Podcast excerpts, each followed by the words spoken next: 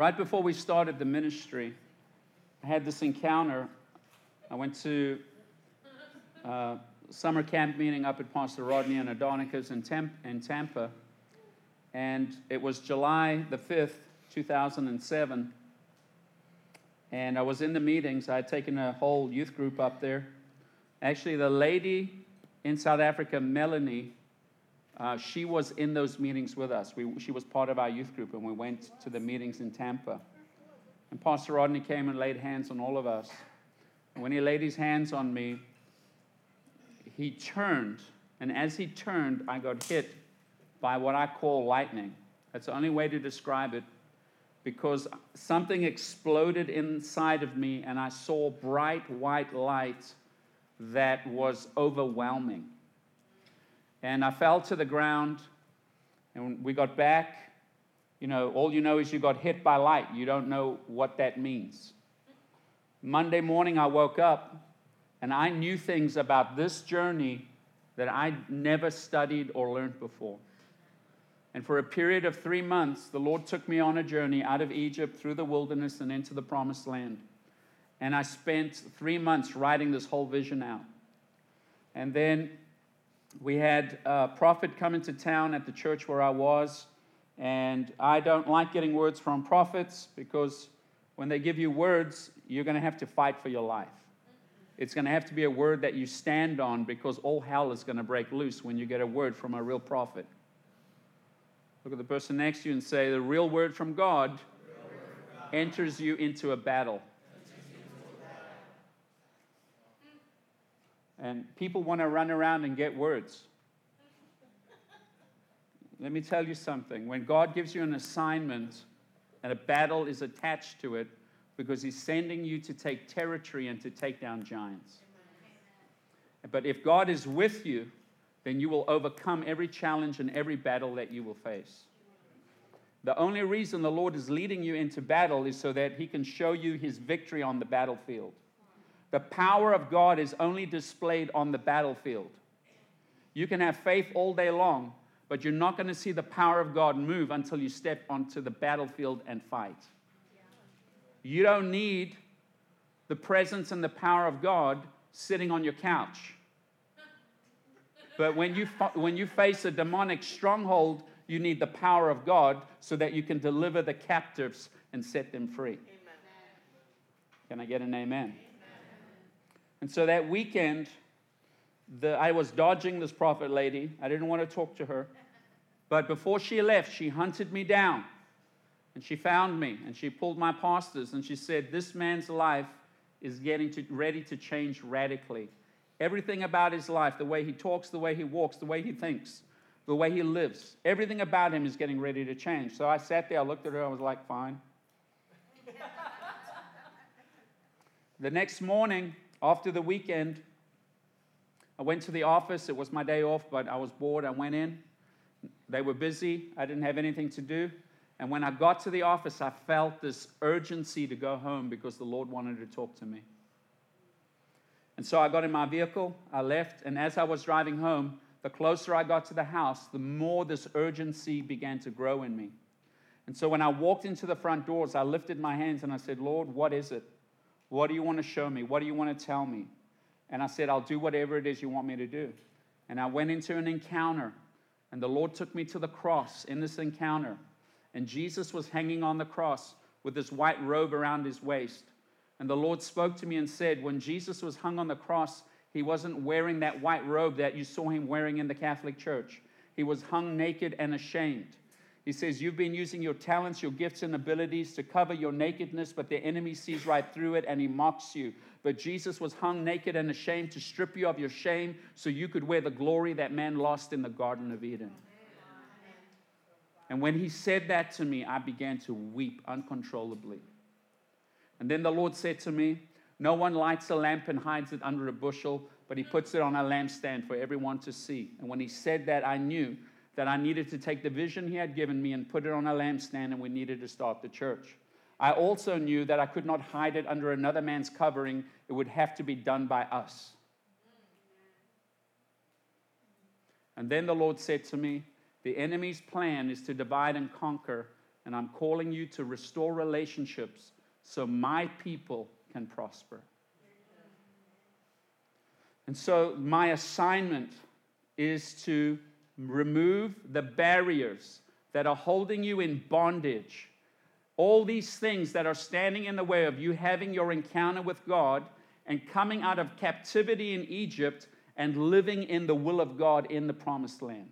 That's my assignment. My assignment is to remove every blockage in your heart and everything that the enemy has got you bound in that's keeping you out of your assignment and out of your relationship with the Lord. And the purpose of this is so that you can be prosperous in every area of your life. You cannot have God in your life and your life not be blessed and your life not prosper. It is impossible. But God can only work to the measure that you surrender. Look at somebody and tell them God can only work in your life in the measure that you're willing to surrender. I read this uh, scripture that just shocked me, but I want to read it to you tonight. The book of John, First John.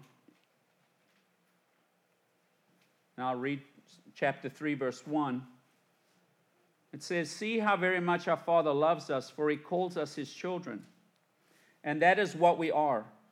But the people who belong to this world don't recognize that we're God's children because they don't know him.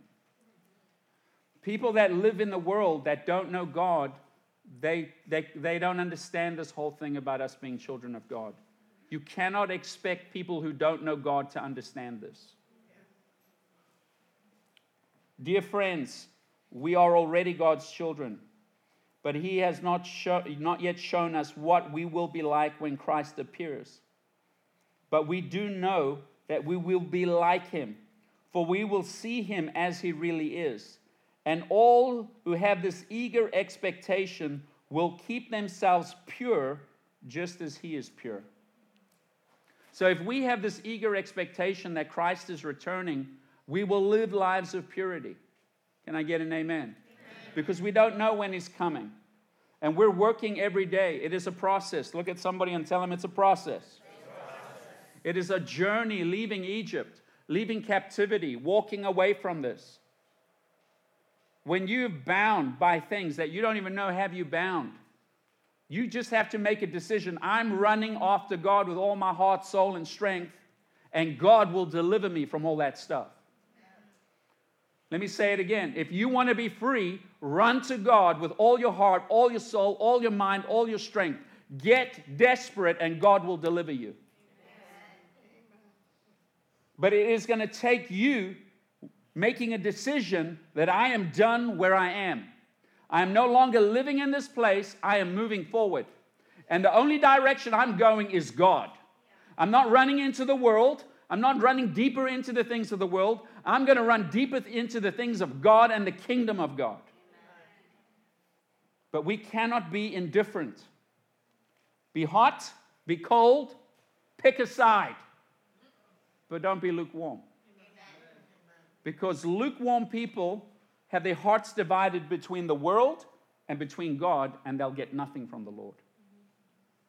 Nudge the person next to you and say, It's according to your desire. Now, this is where it gets serious. Look at the person next to you and tell them, You'll be all right. Be all right. Hold, it. Hold your place there.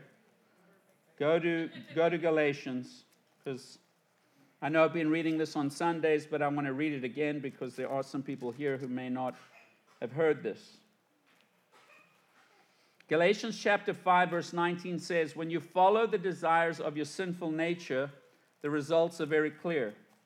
When you live in this place of Egypt, bound to sin, your life naturally produces things. Say it's natural. It's natural. And these things will come naturally sexual immorality, impurity, lustful pleasures, idolatry, that's the worship of idols, sorcery, hostility, quarreling. Say quarreling. quarreling. My wife and I, we don't quarrel ever. We don't. Do we quarrel? It's not quarreling. It's We come into agreement about stuff, but we don't fight. We don't have fights. Maybe one or two. But that's when we were still coming out of Egypt. You're thinking like old days. Listen, I have no record of it. I have no record of it. Jealousy, outbursts of anger, selfish ambition, dissension, division, envy, drunkenness, wild parties, and other sins like these. And let me tell you again, as I have before, anyone living that life cannot inherit this life. If you're stuck in this life, you cannot have that because it's either this or that. There's no mixture. You cannot be in two places at one time. You cannot be in the flesh and in Christ at the same time. You're in one of two places. And you can visit the kingdom or you can live in the kingdom. You can visit on Sundays the presence, but then you go back to living there. And you need to make a decision that I'm not just visiting, I'm going to abide and I'm going to live in this place. Can I get an amen? Now, with that being said, let's go back to 1 John chapter 3, verse 7. It says, Dear children, don't let anyone deceive you about this. When people do what is right, it shows that they are righteous, even as Christ is righteous. But when people keep on sinning, it shows that they belong to the devil, who has been sinning since the beginning. Can you, can you put the scriptures up? Is anybody back there? All right, that's fine. It says, But when people keep on sinning, it shows that they do what? They belong to the devil. That's in the Bible. If you refuse to let your sin go, it means that you love the devil using your body to do sinful actions, the work of the devil. Look at somebody and say, When I participate in the works of the devil, find somebody else. Say, When I participate in the sins of Galatians chapter 5, I am serving the devil's will. It's in your Bible. We say we, we belong to God. That means this is a holy temple and it is only used to do righteous things. And you say, Well, I'm stuck. I don't want to fight anymore. I don't want to be divided in my heart anymore. I don't want to have jealousy anymore. I don't want to sleep around anymore. I don't want to get drunk anymore. I don't want to live in the world anymore. But I'm struggling.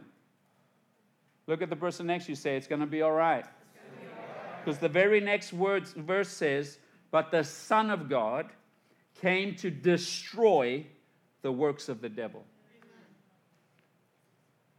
Say, The Son of God, Son of God came, came to destroy, to destroy the works of the devil. That means when Jesus sets you free, you will forever be free. Can I get an amen? But you need to make a decision that if I'm stuck in that stuff that's holding me in bondage and holding me in captive, I'm a gossip. I can't get my mouth in order. I get outbursts of anger and I'm angry and I'm upset and my emotions are like a roller coaster. And I'm complaining and I'm jealous and I'm envying and I'm wishing I was somebody else and I hate my life. If you are trapped in that, Medication isn't going to help you. Psychiatrists are not going to help you. They'll teach you how to manage it, but they can't set you free from it. They will pill you. They'll put you on medication. They will medicate you. But they cannot set you free. There's only one that can set you free. His name is Jesus. And He's the deliverer. And when He delivers you from Egypt, you will be free from Egypt. Can I get an amen? He will destroy the works of the devil that the enemy is working through you. He'll destroy those bondages, he'll break those chains, and he'll set the captive free. That's what he does. Do you know that the Holy Ghost, look at somebody and tell them, Do you know, Do you know that the Holy Ghost, the Holy warrior? is a warrior? He, le- he led Jesus to go face the devil in the wilderness. When David got anointed, he was led to take down Goliath. When Moses got anointed, he took down Pharaoh. When Joshua got anointed, he took down the giants. Anytime the Lord visits you and anoints you, he sends you into battle.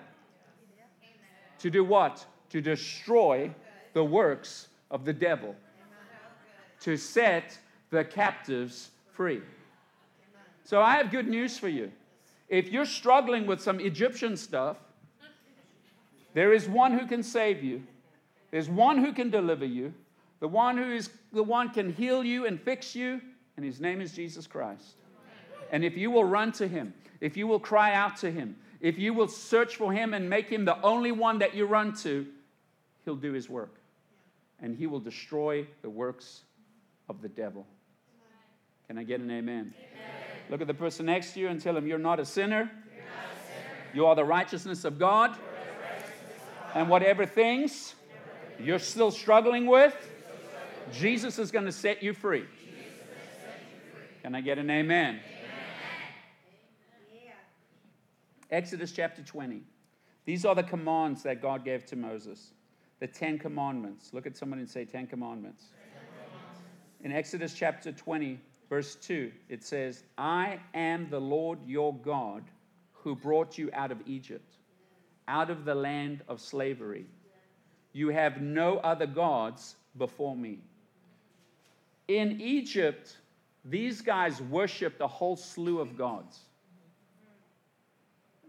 They worshiped many gods. And so God sent 10 plagues to show that he had more power than the gods of Egypt. Each plague showed that he was more powerful than the God they were trusting to stop that plague from happening.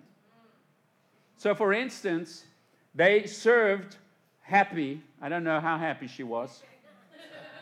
Hapi, the god of the Nile. And Hapi, the god of the Nile, they believed would cause the Nile to flood to make the soil fertile. And so, what God did was, He sent Moses and Aaron to the water and He said, Turn the water into blood. And when they turned the water into blood, the fish died and the river stank, and for seven days the water was undrinkable. Wow. To show them that they had power over the God of Hapi.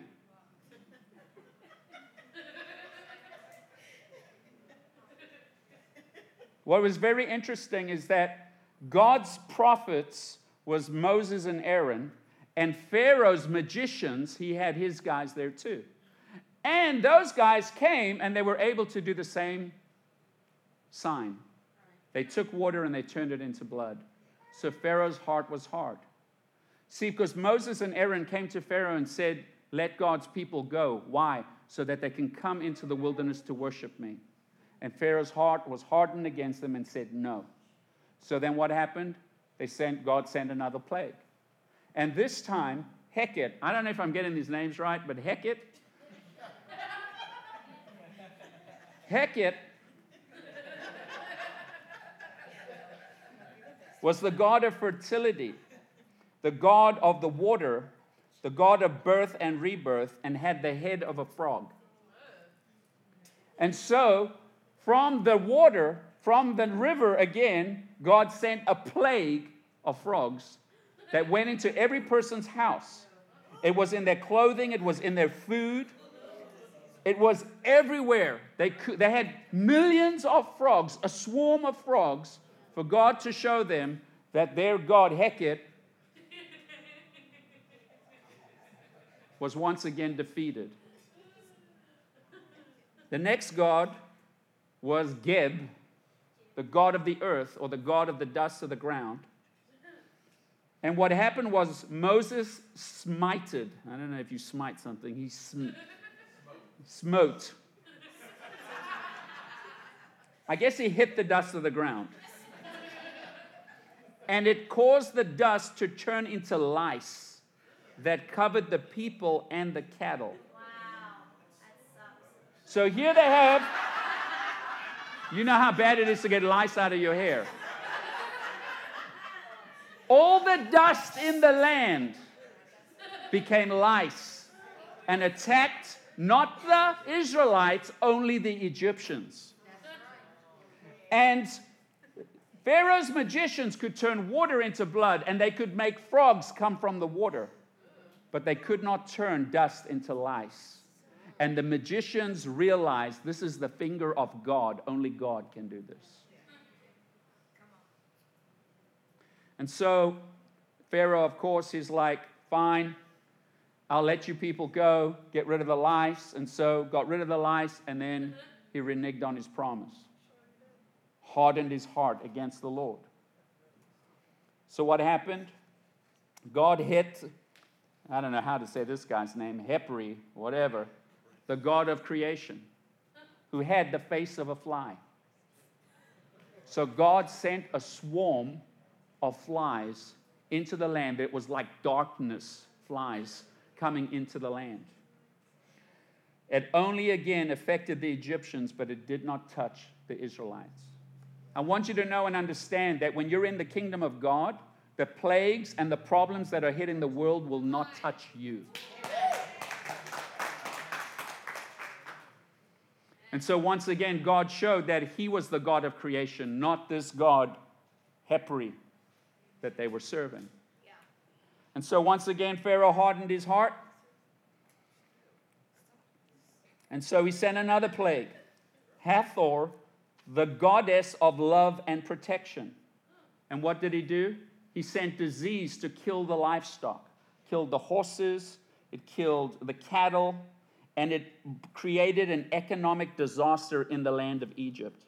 It affected their food, it affected their transportation, it affected Pharaoh's military power, farming, and the goods that were produced, and caused an economic disaster by killing the livestock in the land to prove that Hathor, the god of love and protection, had no power to protect them, that only God could provide protection. So I want you to see and understand that these plagues, they weren't just plagues, they were judgments of God on the people because of the gods they worshiped. And God wanted to prove that He was the one and only true God. And that's why He says to Moses here, He says to him, You'll have no other gods before me because I am the one and only true God. And you will not create craven images and you will not bow down to any images because I alone stand as God. And He was proving to His people that He was their God the God of Abraham, the God of Isaac, and the God of Jacob. And that He was supreme and that He had the power to deliver his people. What is really interesting is that God gave Pharaoh 10 opportunities to repent. God gave Pharaoh 10 opportunities to turn his heart and to obey God, but he refused to obey God. And because of his refusal to obey God, he was experiencing the judgments of God. And family, when we live in sin and we refuse to turn our hearts to God, we come under the judgment of God. And we're in this place where we're living in the world, and the wages of sin is death, and we're getting hit with things, and we feel like we're under a curse. But because our lifestyle is producing something. The goddess of medicine and peace was Isis. And so what happened? They took ashes from the furnaces and threw it into the air in front of Pharaoh, and it caused boils and sores to break out on all the Egyptian people instantly. The magicians now had these sores on them, and the Egyptian people were a people that believed in cleanliness. And because they were now unclean, the magicians could no longer perform their ceremonial duties. They could no longer stand before Pharaoh. And so we don't hear about the magicians anymore. We don't hear about Pharaoh's sorcerers and magicians from this point on. That means God's holy men, Aaron and Moses, were true prophets of God.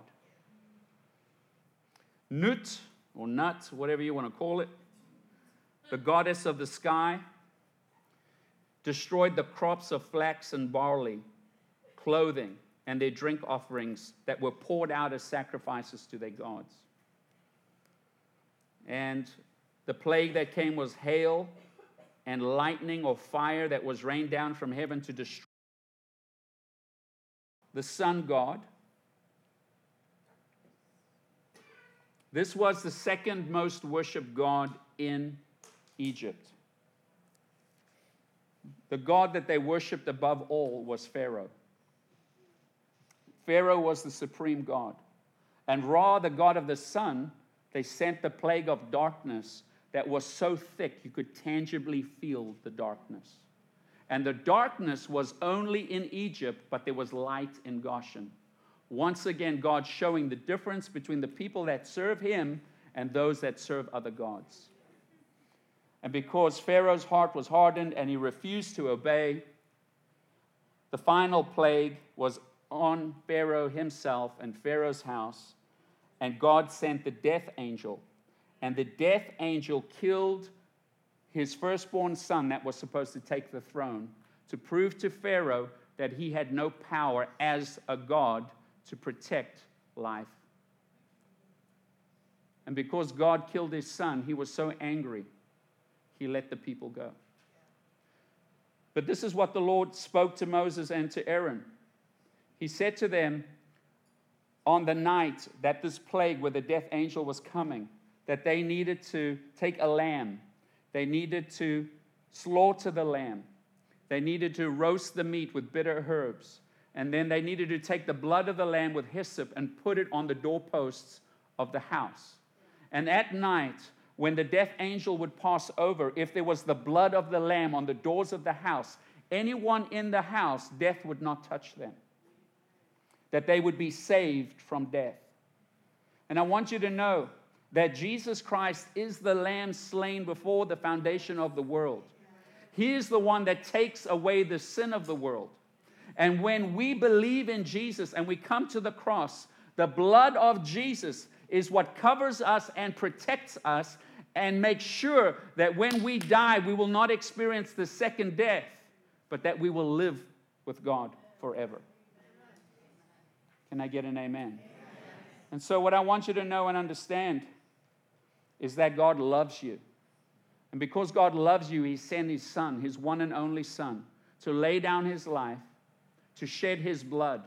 And it is that blood, the pure, spotless blood of the Lamb, that washes us and cleanses us and if we're cleansed of sin, we become children of God. And family, I want you to know no matter what it is that you've been struggling with in your household, in your family, in your life, it doesn't matter how long you've been struggling with this, there is a God who knows you, who loves you, who hears you, who sees you. And He's ready to save and deliver all who will come to Him and cry out to Him. Amen? And so tonight, as we're getting ready to close, I want us to make some declarations. I want you to stand with me tonight because it's very important for us to understand that we need to turn our backs on sin and that we need to put our faith in God and God alone. And this is a command from the Lord. He says, I am the Lord your God who brought you out of Egypt, out of the land of slavery. I'm the one who's going to deliver you out of sin. You shall have no other gods before me. You shall not make for yourself an image in the form of anything in heaven above or on earth beneath, in the waters below. You shall not bow down to them or worship them, for I, the Lord your God, am a jealous God. Listen, punishing the children for the sins of their parents to the third and the fourth generation for those who hate me. When we refuse to live for God, there's a curse that comes not only on you, but on your children and your grandchildren. And this weekend, tonight, right here tonight, we're going to break all of that. But it comes with you making a decision that you will forsake every other practice. It also says, You will not misuse the name of the Lord your God. For the Lord will not hold anyone guiltless who misuses his name. So from now on, if you stub your foot, you can say, Oh Buddha. you can say, Oh Muhammad. You can say, Oh Hari Krishna. But you will not say Jesus, taking the Lord's name in vain. You will keep the name of the Lord holy. You will not misuse his name because it's by that name that we are saved. It is the name above every name to which every knee will bow and every tongue will confess that Jesus Christ is Lord. And so you can irritate some people around you if they use the name of Jesus in vain. You can say, Oh, Buddha. Take some other person's name in vain.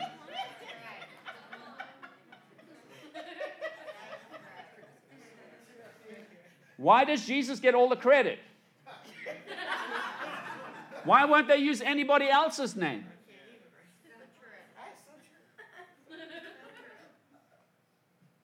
And then it says, Remember the Sabbath day and keep it holy. You've got to separate a day a week to serve God, to honor His name. Can I get an amen? amen? 1 Samuel 15 23 says, Rebellion is as sinful as witchcraft, and stubbornness as bad as worshiping idols. So, because you've rejected the command of the Lord, He has rejected you. The Amplified Classic says, For rebellion is as serious as the sin of divination, which is fortune telling, and disobedience as serious as a false religion and idolatry. Deuteronomy chapter 18, verse 9 through 14. It says, When you enter the land the Lord your God is giving you, be very careful not to imitate the detestable customs of the nations living there. For example, Never sacrifice your sons or daughters as burnt offerings. And do not let people practice fortune telling, sorcery, interpreting omens, or engaging in witchcraft, casting spells, or function as mediums or psychics, or calling forth the spirits of the dead. Anyone who does these things is detestable to the Lord. And it is because the other nations have done these detestable things that the Lord your God will drive them out ahead of you. But you must be blameless before the Lord your God. The nations you're about to displace consult sorcerers, fortune tellers, but the Lord your God forbids you to do such things. So, family, I want you to know that we're no longer reading our horoscopes. You say you serve the Lord, then you don't need to read a horoscope to let you know what's in your future because you've got the Spirit of God, and the Holy Spirit will show you things to come. The Holy Spirit will show you what's in the heart of God for your life, and He will teach you about what's coming. You don't have to consult a medium, you don't have to consult a psychic, you don't have to consult any sorcerer, magician, or any other type of prophet. You can come to the Lord Himself, and the Lord will speak to you about who you are and where He's taking you.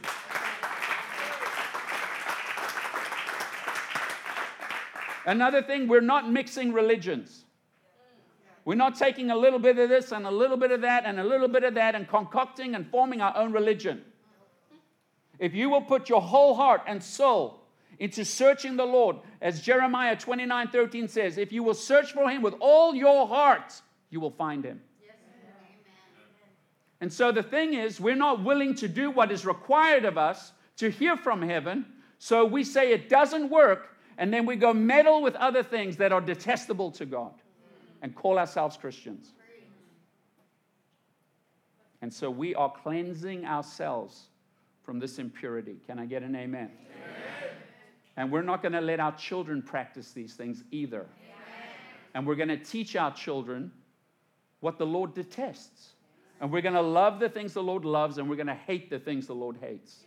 And this is something that the Lord hates. Amen? Amen. So tonight, as we stand here. We're not judging anybody. But I grew up in a family where my aunt read to me my coffee cup. and the tea leaves. And I had a girlfriend that, you know, would, her mom would visit a, a psychic, and you should visit the psychic too. That didn't turn out all right. It ended in disaster. Everything she said was a lie. So you repent of that. And I'm not feeding into that. And I'm not looking for any other source except the one source of God and God alone. And I'm going to put all my trust in Him. And I'm going to separate myself from every other practice that is unholy. Can I get an amen? amen. Lift your hands to heaven. Say this say, Heavenly Father, Heavenly Father tonight, tonight, I've come to the decision, and I have decided, let it be recorded in heaven, and let it be recorded here on earth, that there is only one God. There's only one true God. And that true God is God Almighty, the creator of the heavens and the earth. He is my creator. He is my God. And He's the only one that I serve. And I denounce and I renounce every other God and every other practice. And from this day forward, I will only practice the things that are biblical and that are holy unto God. And I ask you, Lord, to forgive me and to cleanse me from every word that I have taken, that I believed. And I ask you, God, to break those words, and they will have no effect in my life. And I ask you, God, that you will speak to me, that the Holy God will speak words of life, and He will come and inscribe on the tablets of my heart. I want to know your will, God. I want to do your will, God.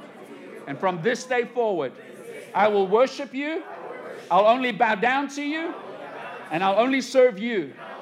No other God will I serve.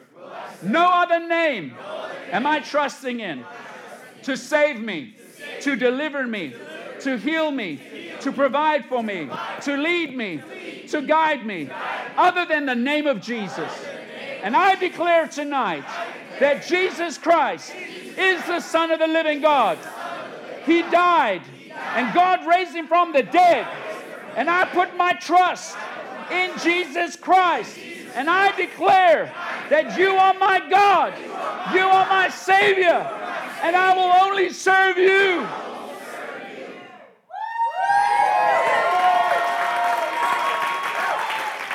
You alone.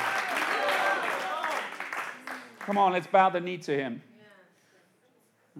The Bible says that every knee shall bow and every tongue will confess that Jesus Christ is Lord.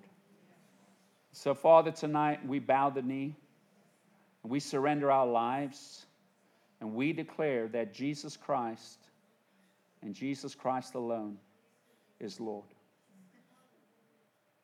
And Father, I thank you now. You see our hearts, you see our commitment.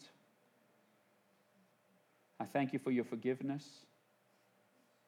Father, I ask now that every weight of bondage would break off your people. Every place where we have been bound, I thank you that as we surrender to the King of Kings and the Lord of Lords, that we become his property. We surrender our lives into his hands, and he cares for us. He leads us, he guides us, he provides for us, he teaches us. We come under the shadow of the Almighty, under His protection. And Lord, we come to you. You are a strong tower, and we trust you with our lives. And Lord, we thank you that you are our God, and we declare that we are your people. And Father, I ask that you would favor us, that you would cause your face to shine upon us. And Father, that because we serve you and love you, there will be a clear distinction between us and those who serve other gods. And I thank you that you have made an er-, oath and you have made a promise that you will certainly bless us, the seed of Abraham. And Father, tonight, every spiritual blessing that's available in Christ Jesus, I pronounce your blessing upon your people. And I thank you that we are the blessed of the Lord. In Jesus' mighty name. Can I get an amen? You opened up my eyes to so much more. I saw the ceiling shatter. The moment you came down and